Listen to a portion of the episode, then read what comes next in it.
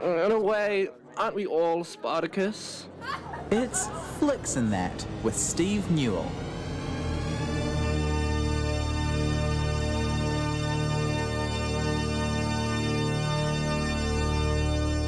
Welcome, Steve Newall. G'day, g'day. You know that um, that uh, I'm Spartacus. Yes, I love it. I love the read on there. It's so good. So good. Um, I have uh, come from a screening this afternoon in which there were so few people that if we all stood up and said I'm Spartacus, uh, the process of elimination would not have been very long.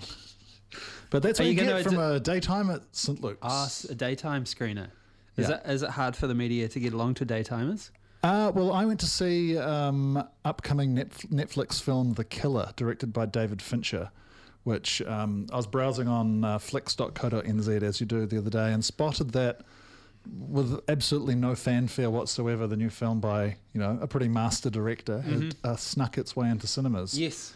Um, playing on some relatively small screens, like this is not a priority release uh, at all. Um, Steve, do you stand by the comment you made the other week? If there's not a lot of fanfare around it, sometimes that means the the studio's just trying to like sneak it past because it's not that good, or is it? It means there's an ulterior motive, and I Yeah. think that the ulterior motive. So we're talking a little bit about Five Nights at Freddy's um, Mm. last week with the reviews being embargoed. So I think burying that coverage, um, which is kind of funny in hindsight because Five Nights at Freddy's has made heaps of money at the box office. Uh, to love be- that. Kids it's kind of review proof. Like the it's a it's a gateway horror for for, for teens or maybe even tweens. Mm-hmm. Um, why they needed to felt they needed to keep a lid on reviews, Yes. who can say?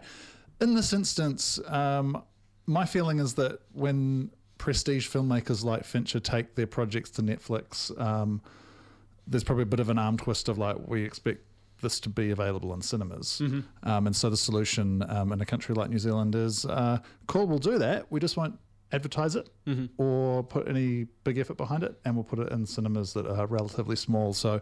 I chose one of the biggest screens that was available today, and I think it was about a 70 seater, an 80 seater. Wow, small. Yeah. Yeah. But hey, we had plenty of room because there were only eight of us. So actually, we could have been in a much, Row much each. smaller room. Yeah. Um, but that's where this film really does deserve to be seen. It is streaming on Netflix from November 10. Mm-hmm. So if you're kind of weighing up a few competing things and you're happy to watch it at home, absolutely do so. But David Fincher films look a million bucks, Mm. and this one's no exception. He's found a really uh, well suited leading man here in Michael Fassbender. Mm-hmm. Um, Fassbender is a uh, yoga loving, uh, interior monologue uh, chatting hitman, uh, patient, uh, the cool, cool calculating type that you've seen in a, a million films before. Um, guess what, John? A hit goes wrong Okay. and He's shit on the run. happens. Yes. Uh, but within this very familiar setup, there's heaps to enjoy. It's got quite a uh, wry and amusing screenplay, particularly the the the uh, narration by Fassbender's character. It's written by Andrew Kevin Walker, who um, last worked with David Fincher on Seven. Um, so is that, That long ago. A reteaming of the old the Oh, old wow. guard. I, I watched Seven not too long ago, and I was like, goodness me, this is a heavy old grunter of a film. It is a heavy old grunter of a film, um, and there'll be some stuff in here that's uh, doesn't. Uh, I don't think it compares to the um, OTT kind of flexing of uh, Seven, but um, there's some good action in here. There's some good fights, and and really the the one of the really enjoyable things about the film is just watching the steely determination of a of a Michael Fassbender going about uh, being uh, a lithe assassin. Yeah.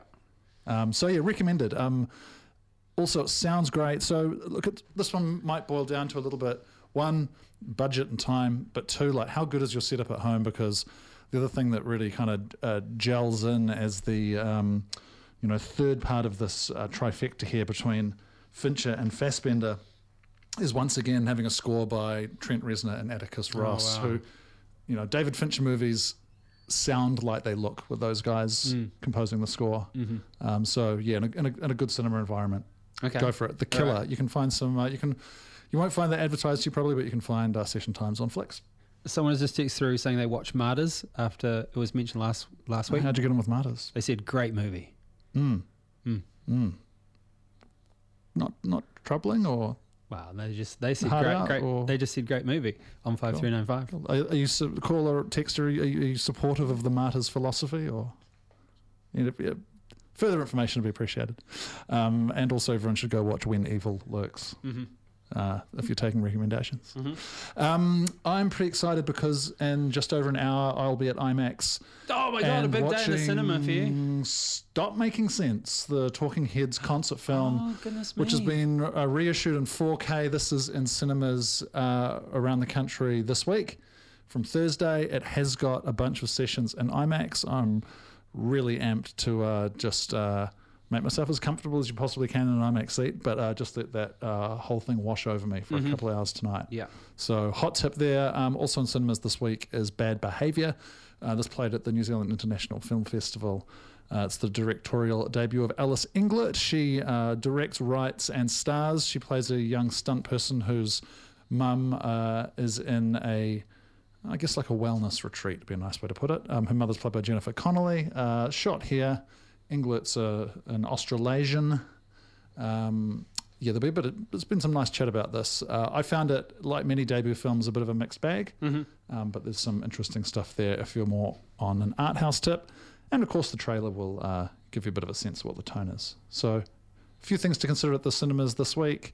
Um, on the streaming front, uh, haven't watched a ton. I've been too busy getting out and about. So Nice. I will run off and do that right now. All right, Steve, enjoy the film. Sweet as. See you. Uh, see you up the front. Cheers, brother.